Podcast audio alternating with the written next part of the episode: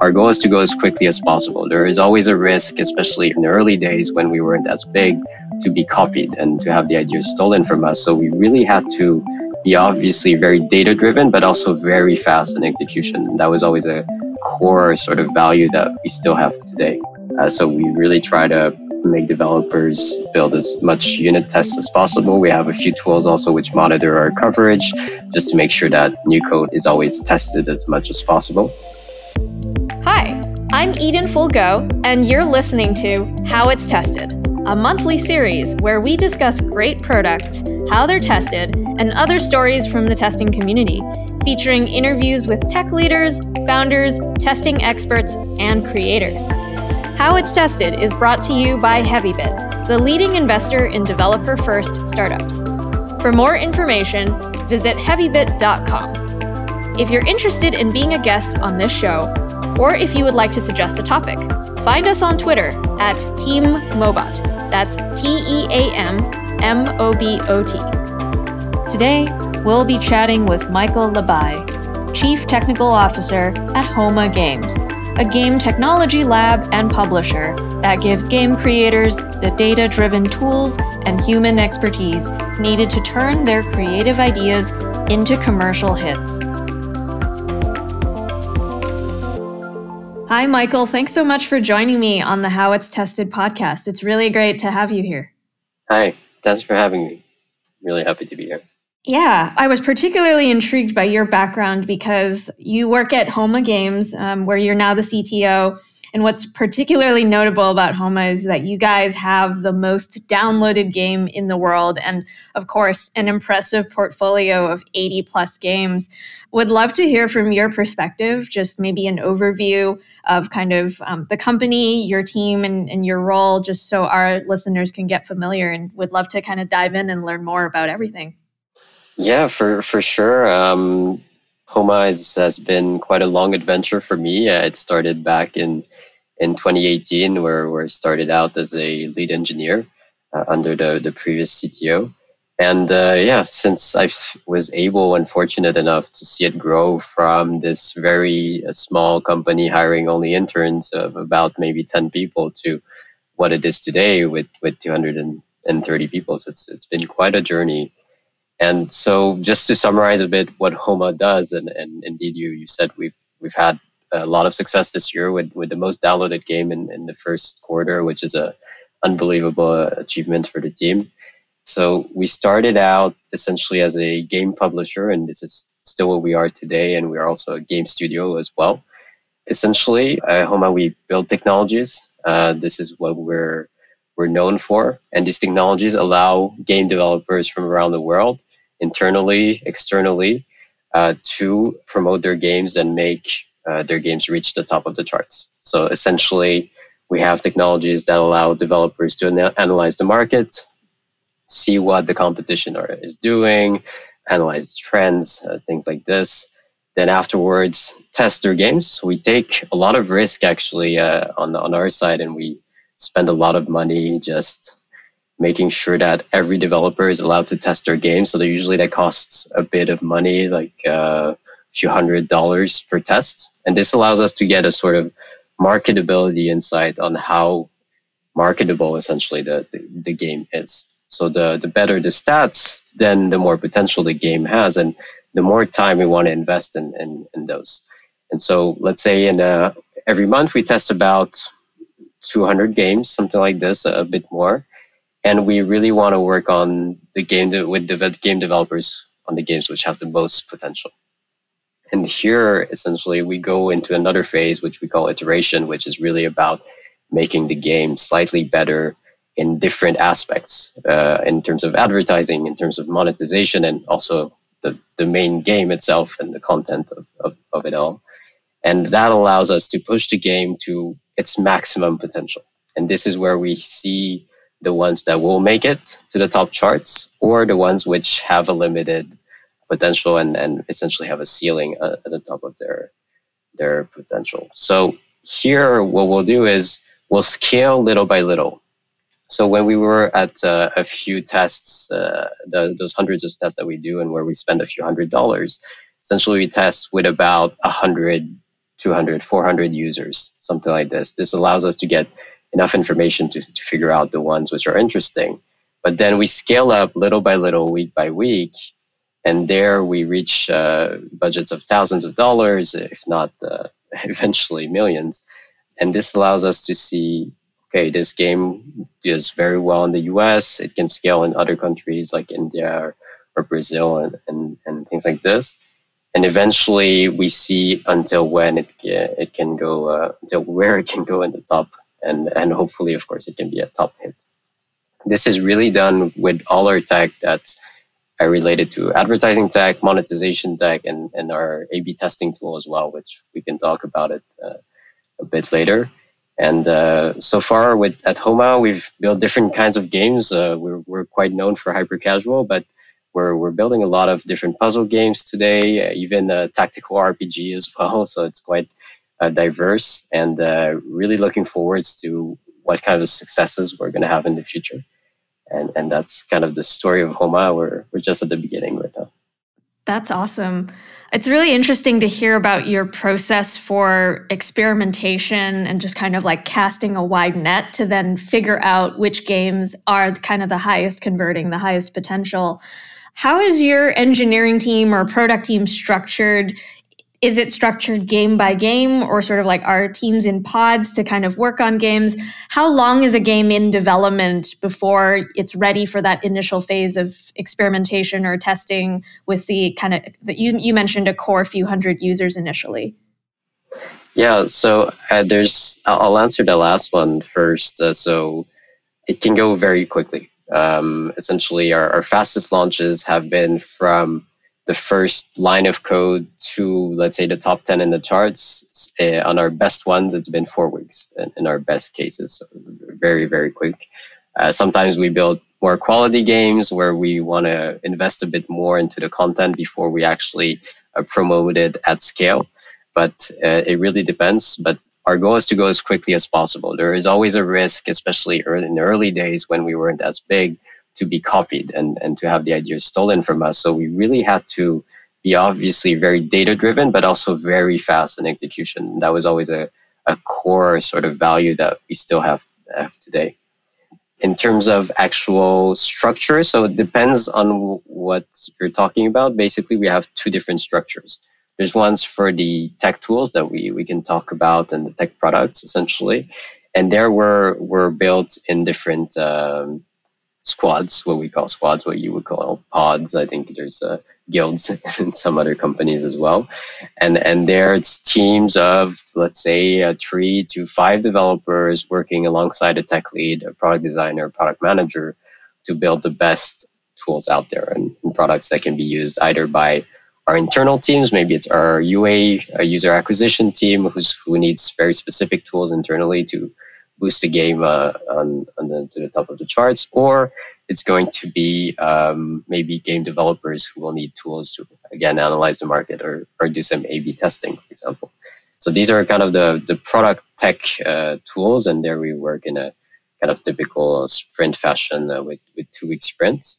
And then on the other side, you have the game structure, which is more on the operational uh, pole of the company. Uh, so it's me, I'm more in the tech and product rather than the operations. And there it's really game by game. And these uh, can vary. It's, we usually work, most of our their cases is we work with external studios. And these studios can vary wide, widely from uh, two developers to, to uh, teams of 25 people. So it, it, really, it's really a case by case depending on how big the game is and how much uh, resources are assigned to this game. So these are kind of the two structures. And then on our side, we have usually a publishing manager. We're going to have a data analyst who's going to work on the game. Uh, if the game goes uh, to post the publishing phase, we, we assign also some live ops manager who's going to uh, manage the, the game's uh, life cycle. Let's say if there's a um, specific campaign to launch for Christmas, for example, then we'll launch some very specific features for, for then and that will be taken over uh, by the live ops team. And then throughout the lifetime of the game, we also have uh, at least one user acquisition manager who's going to uh, manage the advertising of the uh, of the game, and also some monetization uh, manager who's also going to figure out the best strategies, let's say, to, to monetize a game, uh, whether it's via ads or in app purchases, uh, for example. And then we also have people, uh, a great creative team who's just creating ads constantly and just trying to find new ideas on how to make, let's say, the game appealing. So, of course, when there's a new feature or new content uh, that, that appears in the game, it gives the creative team more room to to kind of uh, test new ideas. And but it's a very very interesting process. So let's say most of the ads that you're going to create are actually going to fail and, and they're not going to be very successful. But every now and then you find this win, which just changes the game. And, and we've had a lot of successes here just based sometimes on one ad and just one specific uh, ad, which just changes everything and, and some, uh, somehow is makes the game incredibly marketable. So that's uh, that's kind of the structure. So really very different from uh, tech products, which are more long-term builds, versus these game products, which are uh, can be either very quick or uh, more long-term. So just to give you an idea of timelines, I said the, the shorter ones were about four weeks from from development to to launch. Uh, and I mentioned a tactical RPG, for example. Uh, this is where we're investing heavily for the future of Homa. And these are timelines which are more related to two years, for example. So it's really a different kinds of projects that are handled by the team. Got it. Yeah, that's really interesting to know that sort of different teams at the company are kind of operating on different engineering timelines, different pace of, of development. I'm curious for both the tech platform that you build and sort of individual games. Um, you know, you you touched on A/B testing earlier, which I'd love to spend some time talking about that. But think uh, switching for a second to kind of just talking about general engineering best practices and regression testing, functional testing, integration testing. What are some of the best practices or philosophies that you want your team and the culture to have? And I'm curious, is that different on the different the tech platform team or just like individual squads? Curious your perspective there. Yeah, so on on that front, uh, and I can talk about the tech products that we have we, we follow pretty much the, the typical pyramid of, of testing, if you will, uh, that, that's found, I think, the, these days in, in most companies.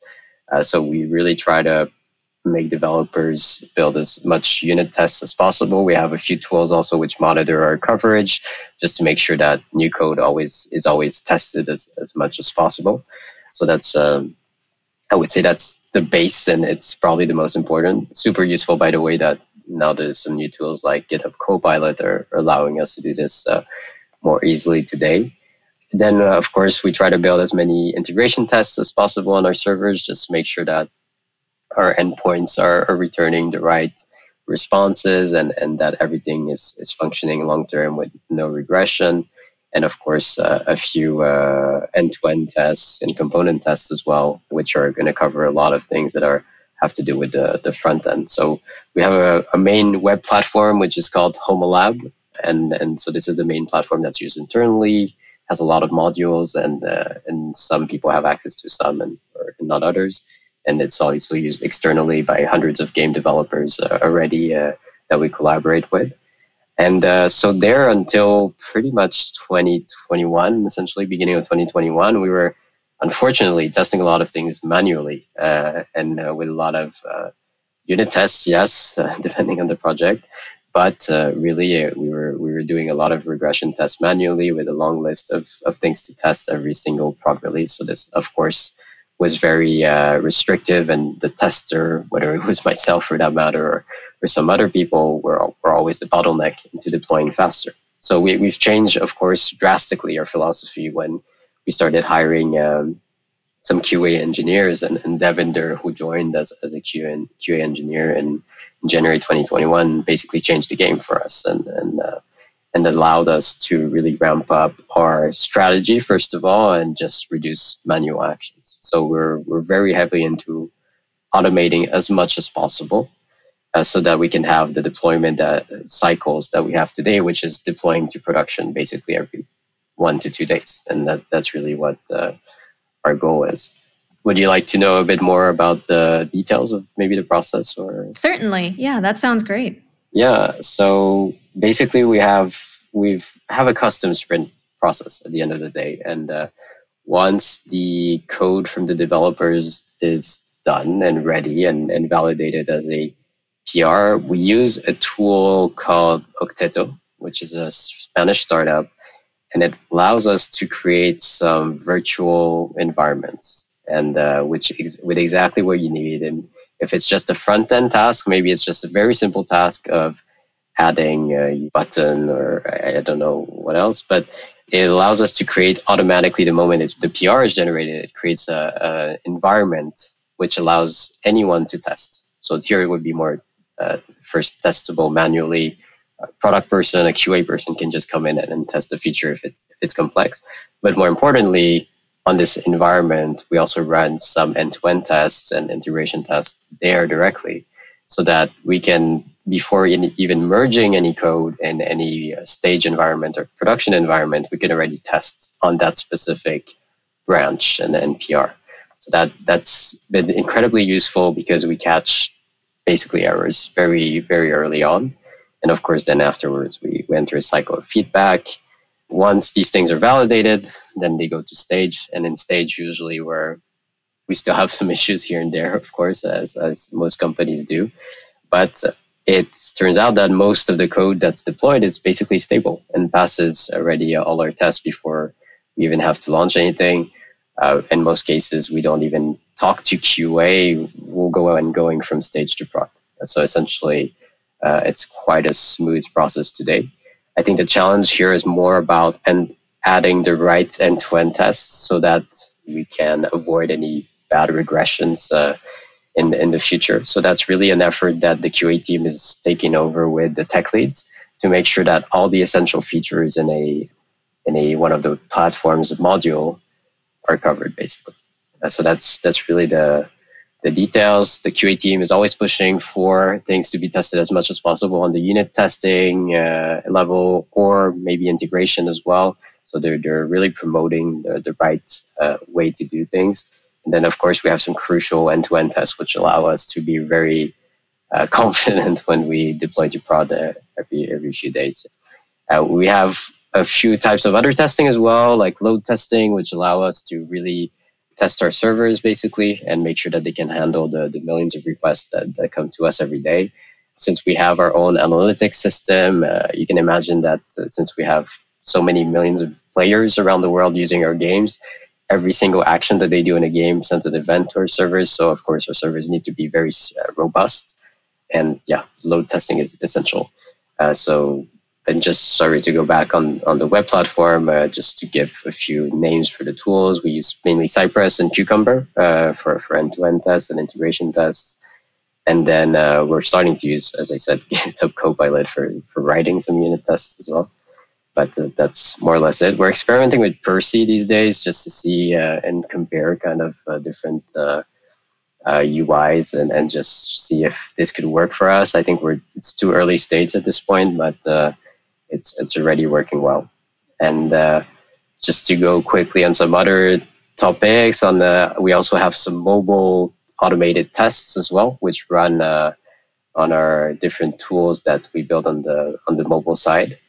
Uh, essentially, there we have a physical machine that's in the office, where so it's a, uh, it's an Android device which allows us to deploy. We deploy automatically all kinds of um, new versions of SDKs that can be installed on our games uh, uh, in the future, and so we first run them through our sort of testing pipeline, uh, our automated pipeline, and there everything is fully automated where we fetch the new SDK versions. Let's say for the Facebook SDK, we want to take the new version, we can fetch it automatically from the, the stores, put them in the game, and then here we, we go in through a sort of our nightly test, what we call it. Uh, so we have tests which run every night just to make sure that the game doesn't crash, ads are displayed, for example, and, and things, obvious things can be tested and make sure that all the SDKs are initialized before the game is even sent to the to the stores basically.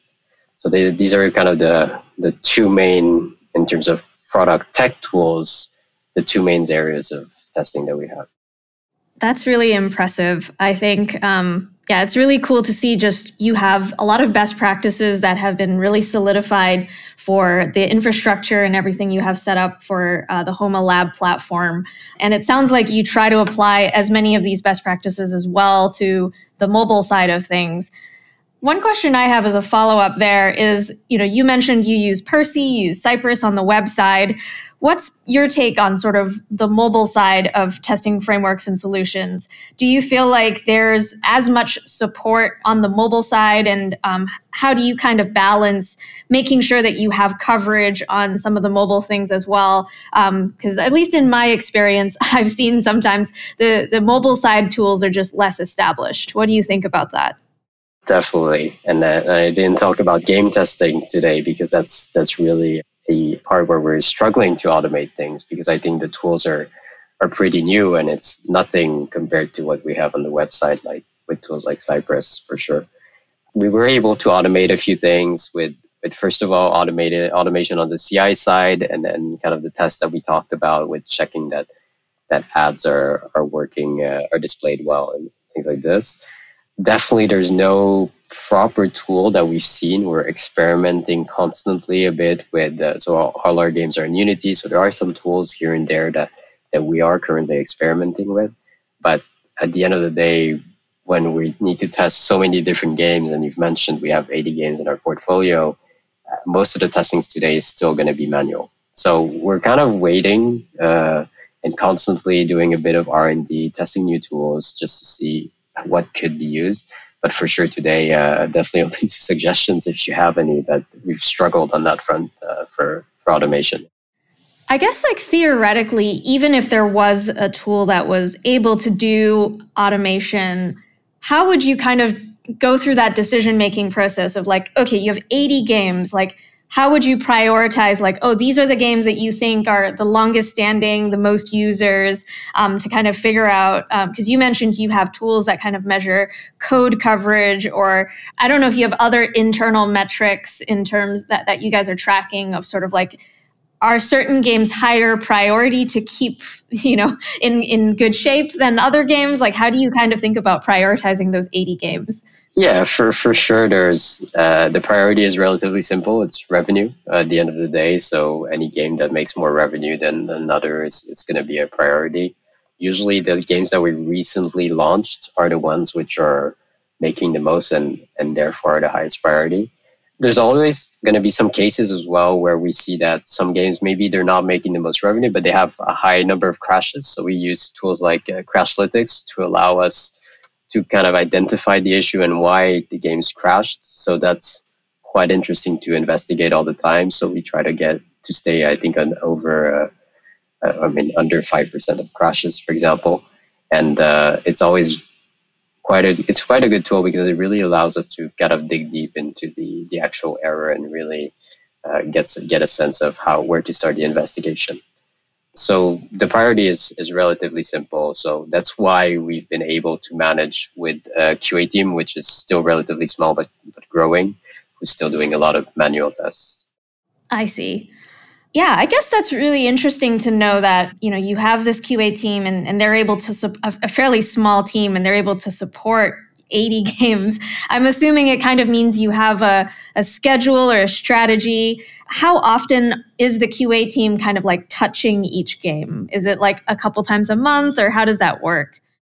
So when you're in the process of iterating a lot on the game, then there it's basically daily uh, for the, for these games which are not yet published on the store uh, and, and not or not at scale, let's say uh, these games are basically tested every day because there's a new version, new content, uh, new advertising networks in, integrated into games. So there we need to make sure that there's no regressions essentially. Uh, so there for those new games constantly. For these old games which have been in our portfolio for a while, maybe in those 80 games there's there are a lot of games where we don't touch and they're just there and maybe we can in the future do some automation on on some of these games which are, don't bring in much revenue, but uh, essentially they're not really touched. So the focus is really going to be on about 10 games maybe where the updates are just coming every every week and that's really the the priority. I see. One of the interesting things that I've sort of thought through about testing games or even trying to build automation test cases um, is that I know games are especially, there can be so many different paths that you as a, a user would go through. Do you feel like with most of the games that you would potentially consider automation for, is there a sort of deterministic flow that you could build some basic end to end tests for? either like yeah in-app purchases or onboarding like how do you sort of think about even if you had automation like would you be able to automate in a deterministic way or like how how does the role of manual versus automation um, testing kind of evolve over time in your opinion I, I think there's two avenues to explore here um, one is to do with common components which are there across the game so for example we're releasing our uh, Homa login and player profile very soon, and it's going to be available in all our games, and it's going to look the same in all our games as well.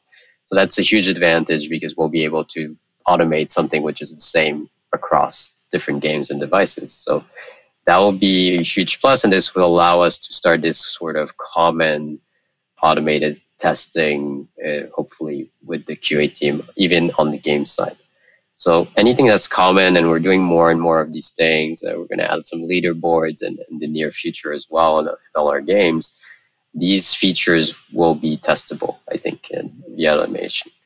The, the second avenue is really if one of our games is just, let's say, top one priority and, and really bringing, let's say, the majority of the revenue one day because we're, we're really building the company towards building these games which are absolutely massive there it won't make sense to even invest some time into automation specifically for this game. So it can be reused maybe anywhere else, but it will ensure that uh, player can play through the first level of the game and, and maybe test a few things like this, some different features, the shops, uh, making sure that uh, IAPs can be bought, ads are displayed. I, I think all of these things can be done uh, because we're ready to invest the time specifically on, on one game. So I think these are the two things that we need to prioritize in the future, and, and they're going to come soon this year. Mm-hmm. You had mentioned earlier that you've tried some of the tools, and there are also new tools that are coming out on the market. I don't know, is it actually possible to kind of do some of the automation that you're looking for using like Appium or, you know, for example, I know React Native developers will sometimes use Detox as a testing framework. Is there something particular about sort of the implementation of Unity that makes it harder for your team to do automation? Or I'm just curious, like, why are some of the solutions kind of constrained right now for your team? I don't know the details of which tools we're trying out these days uh, because I think we're trying them out here and there uh, with different QA teams. Um, so I don't think I, I have any uh, insights here to provide. But I would say that almost Unity would probably provide a better uh, base for for testing, if anything else, because at least it adds a sort of layer of commonality between all our products. So hopefully, the, even if there's a testing framework which works 100% on, on Unity, then hopefully we'll be able to make full use of it compared to maybe other gaming companies which which have games on different engines, which makes things uh, more difficult actually. Yeah. I want to switch gears for a second um, to talk a bit about. You mentioned um, your company and your teams are just impressively doing a lot of A B testing and experimentation. I'm assuming part of the reason why this is possible is because a lot of these games are kind of leveraging the platform of Homa Lab and, and everything is kind of built into each other. But I would love to hear a little bit more about that if you um, if you have some time. Sure. Yeah. Uh, so A/B testing has always been one of these early uh, Homa products that, that we decided to build internally for, for various reasons. And this goes hand in hand today with our the fact that we have our, our own internal analytics as well. And this allowed us over the years to first of all perfect the product and, and really make it uh, to something very promising today and that's used uh, by all the teams uh, whether it's the live ops teams to make incremental changes in the game or or even external studios to try different remote configurations and, and really uh, uh, check which version of the game can bring in the most uh, value to the players and revenue to the company. today it, it already allows us to do a lot. And then really that's just when we're in this phase where we have enough users, so we're we're going from the hundreds and we're scaling up the budget so we can get a bit more users and we can get these thousands of users, then it becomes very interesting. So you can really change anything.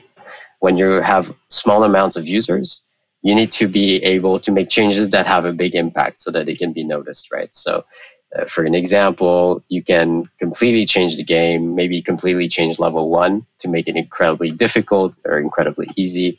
You can change the camera angles, things that are very drastic and really affect kind of the, the player's perception of, of the game. And this, even with a hundred users or a bit more, we have a statistical analysis which allows us to detect if one version of the game is better than another. And all of this just for the comfort of our chair and, and just uh, editing parameters and, and, values and launching tests in HomaLab, uh, we can affect these new users and even existing users playing our games just to give them different experiences. And so this at low user scale, then it's uh, it's important to do huge changes. But of course, as the game grows, then your the, the changes that you can make are going to be small increments. And so while these changes maybe have less impact on the overall performance of the game and, and the revenue generated, you're gonna maybe gonna need a bit more users to detect the changes that make sense. But still, this if you get enough users and maybe one small change will will need 10,000 users per, per variant or something like this, then it will still allow us to make incremental changes and really be 100% data driven in every single decision that we make just uh, to make the game better overall. So very small things here and there, modifying like uh, the color feel of the game, modifying the frequency of ads, uh, modifying the the level difficulty, things like this. All of this can be completely dynamic. So if even though two people have the same version of the game, the same game, sorry, and they could have two completely different versions and, and experiences uh, tailored to their own uh, behavior in the game. That's very cool. And I would imagine there's also um, your team has a pretty rigorous structure for sort of like managing and scheduling and, you know, like which groups of users get which results.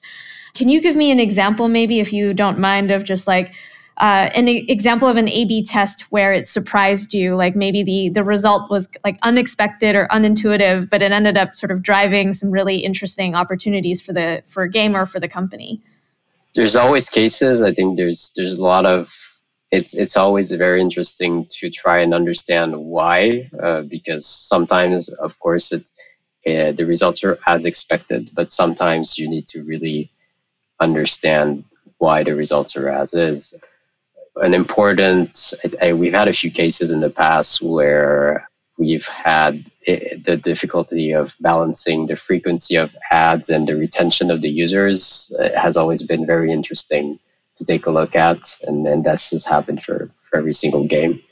Managing this is interesting because of course if you show too many ads the, the player is just going to leave. And if you show too little then the game is not going to make revenue but maybe the, the user will stay for a bit longer so i think we've had a lot of cases where the balance there has, has been interesting early on, I, I remember some some ridiculous ones where uh, we had a test which was completely crashing the game, and we were expecting fantastic results for for the change, but in the end it was completely crashing. So we lost a bit of money that week uh, because we didn't react fast enough to turn off the test.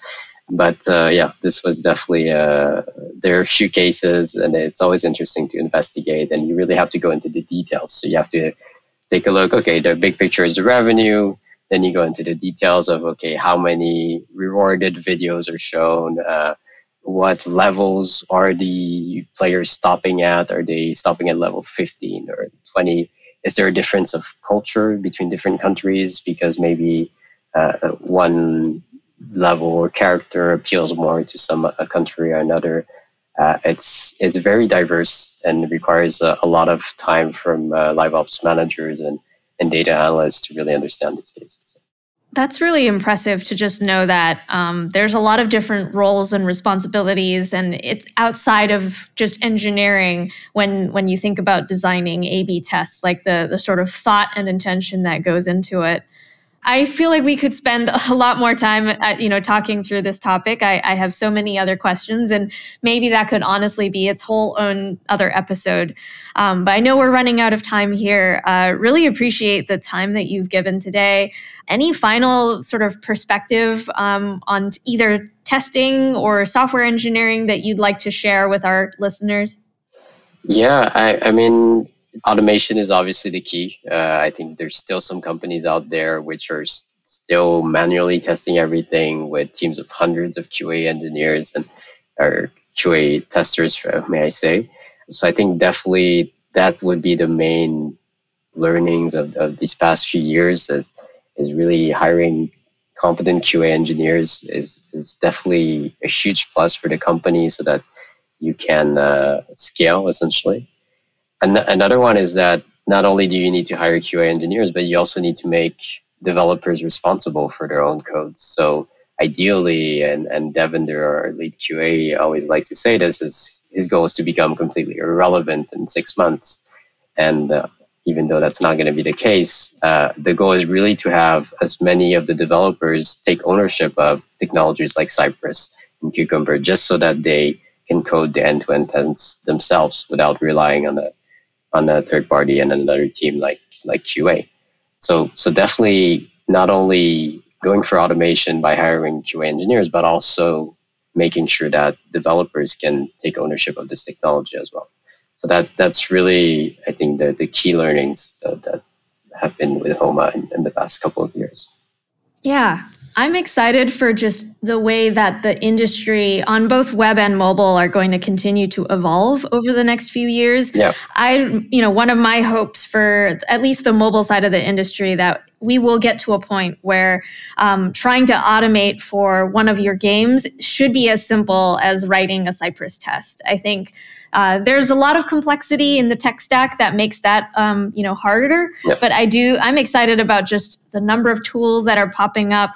Um, the way that people perceive automated and manual testing and physical testing is changing, and that's been a big part of what we're trying to do at Mobot as well. But yeah, I'd love to at some point have another conversation with you about this because I think the industry is moving so fast and especially you were touching on like GitHub Copilot generative ai sure. I really think things are going to change a lot in this next year. It's going to be super cool.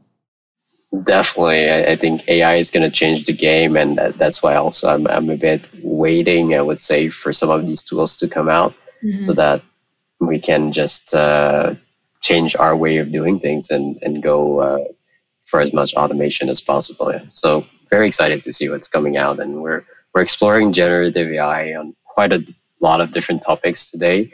Uh, and it's one of my main priorities actually in, in the next two quarters. And already very interesting. We're organizing a hackathon as well internally to see what, what are the best ideas that can come from the developers in the team as well and, regarding to generative AI. So maybe there's going to be something related to testing. So we'll see. This will be in a, in a couple of weeks.